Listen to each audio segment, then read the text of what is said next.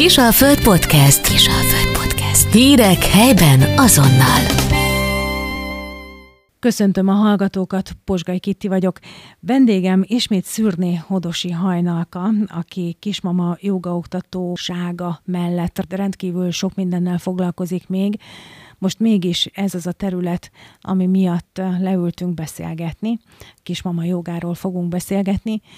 Itt a beszélgetés előtt megpendítetted ezt a gondolatmenetet, hogy egy kismama sok mindennel foglalkozik még a szülés előtt, épp csak azzal nem, vagy azzal a legkevesebbet, amivel kellene. Szeretettel köszöntelek ismét a stúdióban. Én is szeretettel köszöntelek, és a kedves hallgatókat is. No mihez, amivel ilyen keveset foglalkozunk, és mihez, amivel többet? Hát igen, nagyon-nagyon fontos ugye, hogy a nők nagyon sok időt foglalkoznak azzal, hogy minden külső körülmény ugye maximálisan adott legyen a baba érkezéséhez, gyönyörű legyen a babaszoba, a babakocsi, minden egy kicsit kifelé irányul a gondolkodás, viszont a leginkább azzal kéne foglalkozni, azzal a területtel, ahol a szülés valójában történik. Tehát erről tudunk a legkevesebbet, és hát hála a kismama intim tornának, most már ez elérhető minden nő számára is, és aki egy picit is foglalkozni szeretne az intim egészségével, és könnyebben szeretne szülni, akkor van rá lehetősége, hogy elsajátítsa ezt a, ezt a mozgásformát is, illetve az altestizmoknak az edzését. Mi az, amire ilyenkor konkrétan felkészítjük a testünket, azon túl, hogy egy egyre nagyobb, súlyosbodó terhet cipelünk magunkkal? Uh-huh.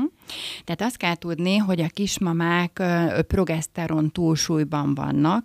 Ez azt jelenti, hogy az ő gátizomtornájuk az teljesen eltér a női intim tornától, mert a progeszteron ez egy ilyen nagyon kellemes lazító hormon, ami kilazítja a szöveteket, az izületeket, és a medencét könnyűvé, rugalmassá varázsolja, hogy a baba meg tudjon könnyen születni. És ezért az intim torna alatt nem végzünk erősítő gyakorlatokat, hanem speciális kismamáknak szánt szinten tartó, illetve olyan gyakorlatokat, amelyek a, a gátizomnak, a hüvelynek a rugalmasságát, elasztikusságát, tágulékonyságát segítik elő.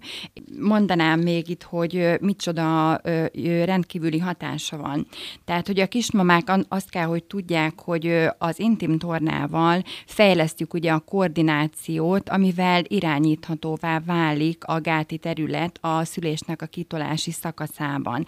Testtudatot fejleszt, tehát egyfajta belső fókusz kialakítását teszi lehetővé, megalapozza a gördülékenyebb gátvédelmet, mindenképpen csökken a gátsérülések kockázata, ebből nagyon könnyen történik a szülés után a regenerálódás, javul a kismedencei szervek tápanyag és oxigén ellátása, és itt van, van egy nagyon aranyos, amit nagyon szeretek, amikor fokozódik a mélepénynek a keringése, a baba végig élénk a gyakorlatok alatt, rugdos, mert nagyon-nagyon sok vért és oxigén kap a placentán keresztül, tehát a baba is aktív résztvevője a gyakorlatsornak.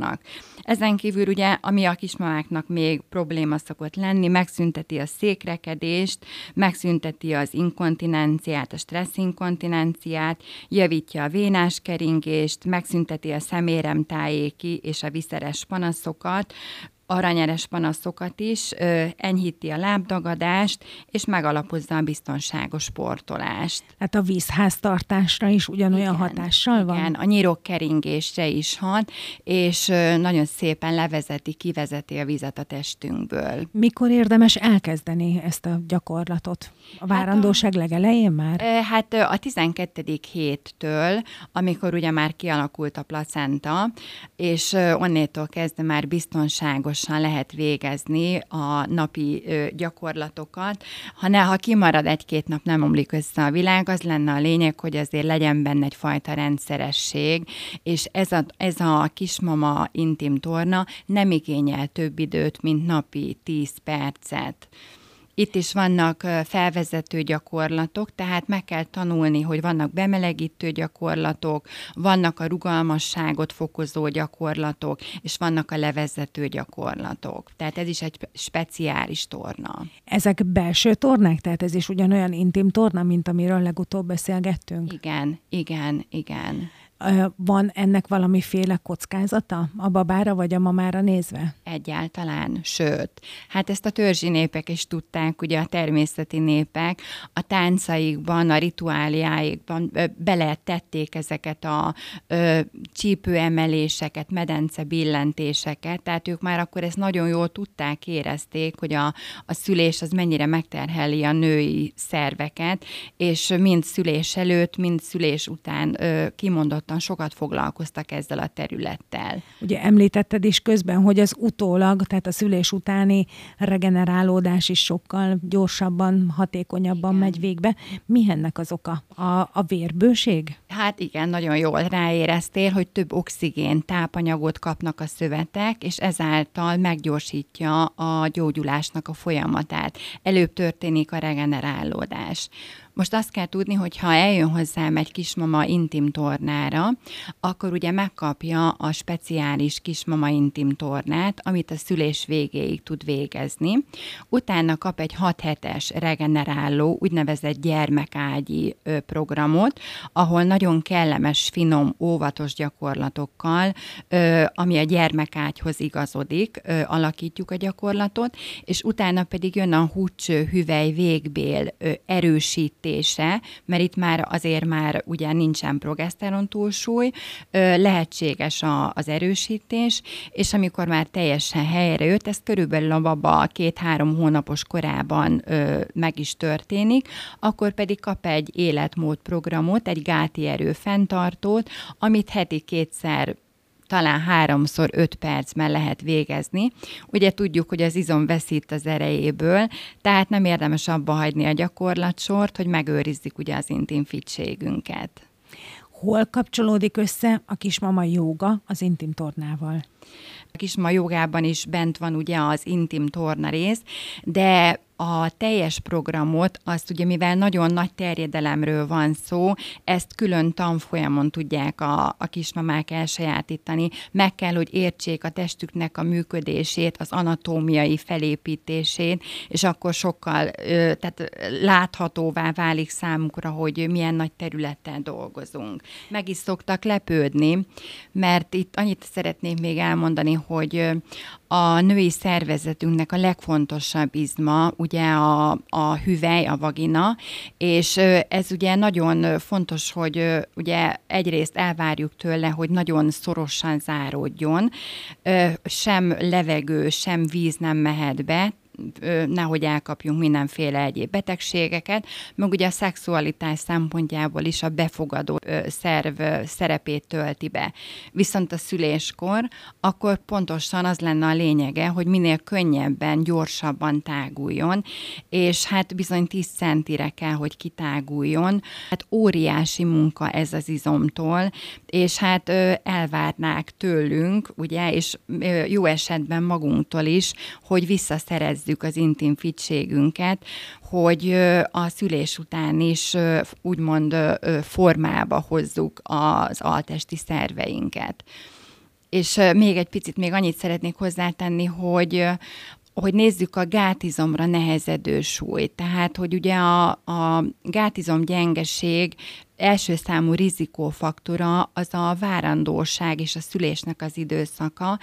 Hogyha egy picit számolunk, akkor ö, azt láthatjuk, hogy a 8.-9. hónapra a baba súlya átlagosan már 3-3 és fél kiló, ehhez jön hozzá az egy liternyi magzatvíz, a közel egy kilónyi mélepény, ehhez jön hozzá még ugye a húgyhólyag, a végbél, a rektum, az alhasi szervek súlya és a belek súlya, és azt lehet mondani, hogy tulajdonképpen egy 15, legalább egy 10-15-20 kilót nehezedik a gátra, és azért nagyon jól kell, hogy tartsa, tehát mindenkinek, aki meg szeretné őrizni az intim fitségét, én ajánlom, hogy időbe kezdje el edzeni az izmait. Az intim fitséghez az inkontinencia is hozzátartozik. Igen. Illetve a, az ezzel kapcsolatos problémák. Nagyon sok kismama a szülés után tapasztalja életében először azt magán, hogy nehezen, nehezebben megy a vizelet megtartás, ebben is tud segíteni az intim torna. Abszolút, abszolút. Már a várandóság alatt elelcseppen a vizelet, hiszen hatalmas a nyomás, ahogy az előbb is említettem. Most a stresszinkontinenciáról beszélnék egy picit a gátizom gyengeség tüneteinél elsőfokú tünetnek számít az inkontinencia. Itt megkülönböztetünk vizelet, szél és széklet inkontinenciát. Tízfajta inkontinencia van, de legismertebbet fogom most bemutatni a stressz inkontinenciát, ami azt jelenti, hogy hasűri nyomás fokozódására létrejött vizeletvesztés, ami kiváltó oka lehet a köhögés, tüsszentés, szellentés, orfújás, nevetés, ugye van egy ilyen tipikus mondat is, hogy ne nevettes, mert bepisilek. Ehhez jön még hozzá ugye a torna, a futás, a szögdeléssel, emeléssel, felugrálással járó sportágak, ilyen a pingpong, a kosárlabda, kézilabda, aerobik, trambulinos edzések, és ugye itt megvannak a fokozatai, az első fokozatnál ö, azt tapasztalhatjuk, hogy el-elcseppen egy picit a vizelet, a második ö, fokozatban már nagyobb mennyiség, talán a hólyagtartalomnak a fele, és a harmadik ö, fokozatban pedig a teljes hólyagtartam tud távozni de az a jó hírem van, hogy ez kezelhető egyébként a legkönnyebben, bár nagyon... Ne... Még, még a legsúlyosabb eset is igen, visszafordítható? Igen, visszafordítható. Itt a terápiás időtartam az enyhébb tüneteknél olyan 8-10 hét, általában egy 12-14 hét alatt teljesen és tökéletesen megszüntethető az inkontinencia, akkor is, ha valaki már naponta betéttel közlekedik és betétet használ és itt kapcsolódik össze a nővéválásnak, a nővérésnek az eleje és a vége, hiszen a, az anyává válás idejével tapasztalják meg először sajnos ezt a problémát elég sokan, Igen. és aztán ott a, a változókor vége fele pedig szintén egyre gyakoribb mind a két korosztály, illetve a kettő korosztály közötti hölgyek is bármikor elkezdhetik, ugye, ezt a tornát? Igen, Nincsen sőt, ajánlom is, tehát nincs, nincs, nincs, ö, ajánlom is, ugye. A nők életében három hormonális időszak van. Az első, amikor ö, ugye elkezdődik a menstruáció, ez a 11-13 év közötti ö, időszak. A második hormonális változás a várandóság időszaka, a progeszteron túlsúly kerül túlsúlyba, és a nőknek a harmadik időszaka a változásnak a kora, a klímaxos tüneteknek a megjelenése, felkészülten az intim tornát végig gyakorolva bekerül a szülőszobába a kismama. Mi történik ott? Hogyan zajlik a szülés? Változik-e bármi attól, hogy valaki ilyen felkészülten érkezik oda?